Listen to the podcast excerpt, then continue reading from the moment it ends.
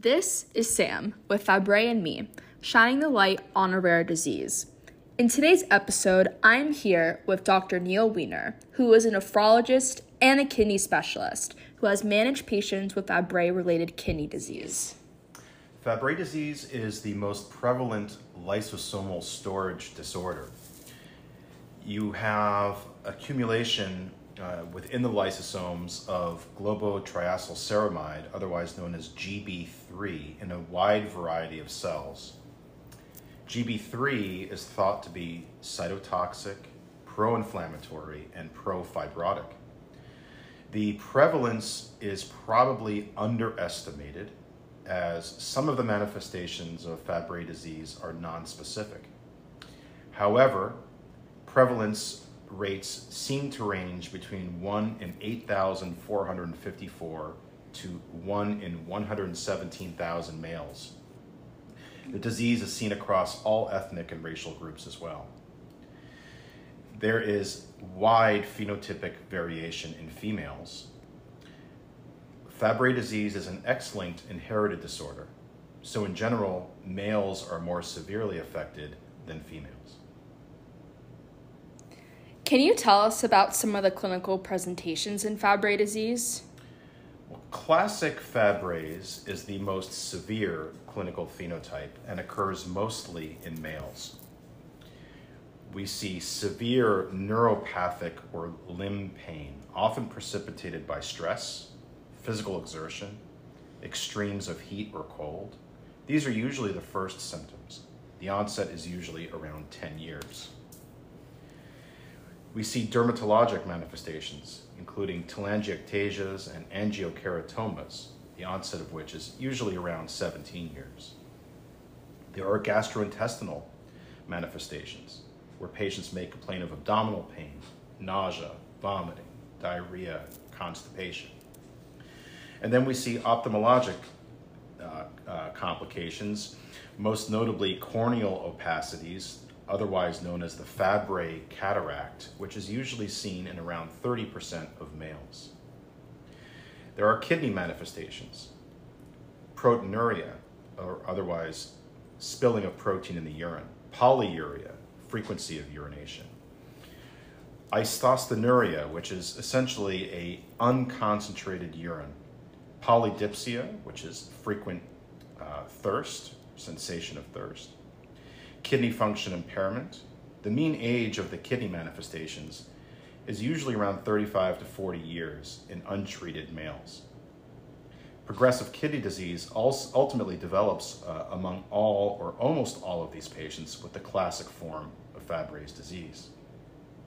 We see heart or cardiac complications, such as concentric left ventricular hypertrophy, which is enlargement of the heart muscle itself, myocardial fibrosis, which is scarring of the actual heart muscle, heart failure, coronary artery disease, valvular heart disease, mostly affecting the aortic and mitral valves, aortic root dilation, conduction abnormalities, and the heart manifestations are usually seen in more than 80% of males, and the mean onset is usually around 42 years.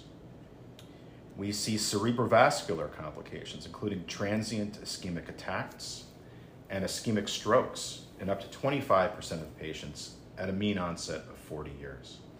However, in females, there is a wide variation in clinical manifestations, from no apparent disease to the full expression of the disease. So, how do you evaluate patients and eventually make a diagnosis of Fabry disease? Well, first and most important piece of the puzzle is to obtain a detailed past medical history and review of systems. This is sort of the foundation of what physicians, clinical physicians, do when they see new patients. A detailed family history is essential, one that focuses on relatives with unexplained neurologic, kidney, or heart disease. Physical examination is important. You may see angiokeratomas, telangiectasias, corneal opacities, an abnormal heart exam. You may see swelling of the legs.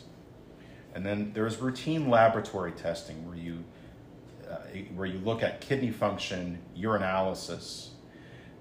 There is a classic finding of what's called oval fat bodies with a lamellar structure and a Maltese cross pattern when you examine a urine sample under polarized microscopy.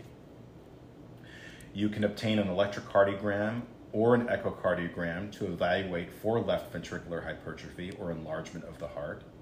You can obtain an MRI of the heart and the brain looking for an enlarged heart or strokes. The initial diagnostic assay in males is an alpha-galactosidase A activity. If there is undetectable activity, then genetic testing is indicated. Some males have decreased but detectable alpha-galactosidase A activity. Some of those patients warrant genetic testing due to atypical variants. In females, alpha-galactosidase A activity is unreliable, and genetic testing is the initial diagnostic assay. Genotyping is recommended for all Fabry families, as more than 1,000 mutations have thus far been identified. If uncertain, a heart or endomyocardial biopsy could be performed, and this is usually in cases where the cardiac variant is the dominant form. If there is unexplained protein in the urine or proteinuria and or unexplained decrease in kidney function, a kidney biopsy can be performed. What are some of the treatment options? Well, there is no cure for Fabry disease. We can replace the missing or deficient enzyme, alpha-galactosidase A, with enzyme replacement therapy, or ERT. The brand name is Fabrazyme. There is a pharmacologic chaperone known as Migalastat that can now be used instead of enzyme replacement therapy in patients with amenable genetic variants, which is estimated to be between 30 and 50% of patients. It's an oral medication. It binds to and stabilizes the specific mutant forms of alpha-galactosidase, thereby facilitating proper trafficking of the enzyme to lysosomes and increasing enzyme activity. This allows for substantial increases in enzyme activity with this medication. Migalastat cannot be used in patients with an estimated glomerular filtration rate, or EGFR, of less than 30 mLs per minute per 1.73 meters squared. Thus, in patients who have stage 4 and 5 chronic kidney disease, migalastat cannot be used. Now, all males should be treated as soon as the diagnosis is made. All females should be treated if clinical manifestations are present, such as kidney, cardiovascular, or neurologic. Patients who develop chronic kidney disease should receive the same monitoring as a patient with chronic kidney disease due to other etiologies. We can use medications such as angiotensin-converting enzyme inhibitors or angiotensin receptor blockers in patients with hypertension and or proteinuria. Patients who develop cardiac manifestations should receive standard therapy to treat heart failure, arrhythmias, hypertrophic cardiomyopathy, and angina. Patients who develop neuropathic pain should often receive gabapentin, which is a neuromodulator. Patients with Fabry disease should receive antiplatelet therapy for primary or secondary prevention of stroke. Enzyme replacement therapy appears to slow kidney function decline in patients with less severe kidney involvement, but has less benefit when initiated in patients with more advanced chronic kidney disease. So the goal in these patients is to establish the diagnosis as early as possible. Enzyme replacement therapy does not significantly reduce the risk of stroke and Fabry-related heart disease. How do you monitor patients while on enzyme replacement therapy? There are no specific guidelines. Asymptomatic patients should have routine chemistries and complete blood counts every 6 to 12 months. Patients with kidney disease should also have kidney function and urine protein to creatinine ratio checked every 3 to 6 months. Patients with cardiac involvement should have an electrocardiogram every 6 to 12 months as well as an annual echocardiogram and or cardiac MRI during the first 1 to 3 years of therapy, and then repeated if clinically indicated. What are the kidney manifestations of Fabry disease? Proteinuria, or spilling of protein in the urine, is usually the initial finding and seen in about 50% of untreated males by the age of 35. Proteinuria is seen in 90% of untreated males by age 50. Chronic kidney disease is a kidney manifestation of Fabry disease. In a study from the National Institutes of Health that included 105 males with classic Fabry disease, all patients who survived to age 55 developed end-stage renal disease. However, larger studies that included patients with both classic and milder forms of Fabry disease have reported lower prevalence of end-stage renal disease. Prevalence of Fabry disease in dialysis populations has been examined in several screening studies, with less than 1% of hemodialysis patients being reported as having the disease.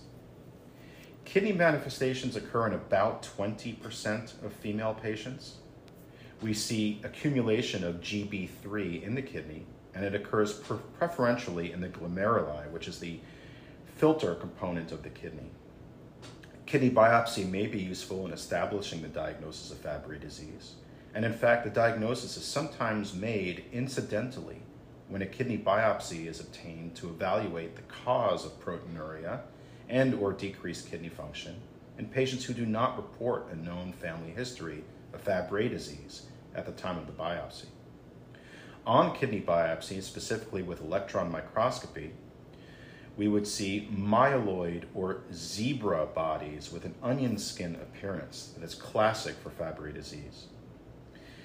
As we discussed earlier, enzyme replacement therapy may slow the decline in kidney function in patients with a mild reduction in kidney function, but may have no or less benefit in patients with more advanced kidney disease. Interestingly, Fabry kidney disease does not recur after kidney transplantation. Dr. Weiner, thank you so much for your time. Tune into my next episode where I analyze and discuss the patient experience with Fabry disease.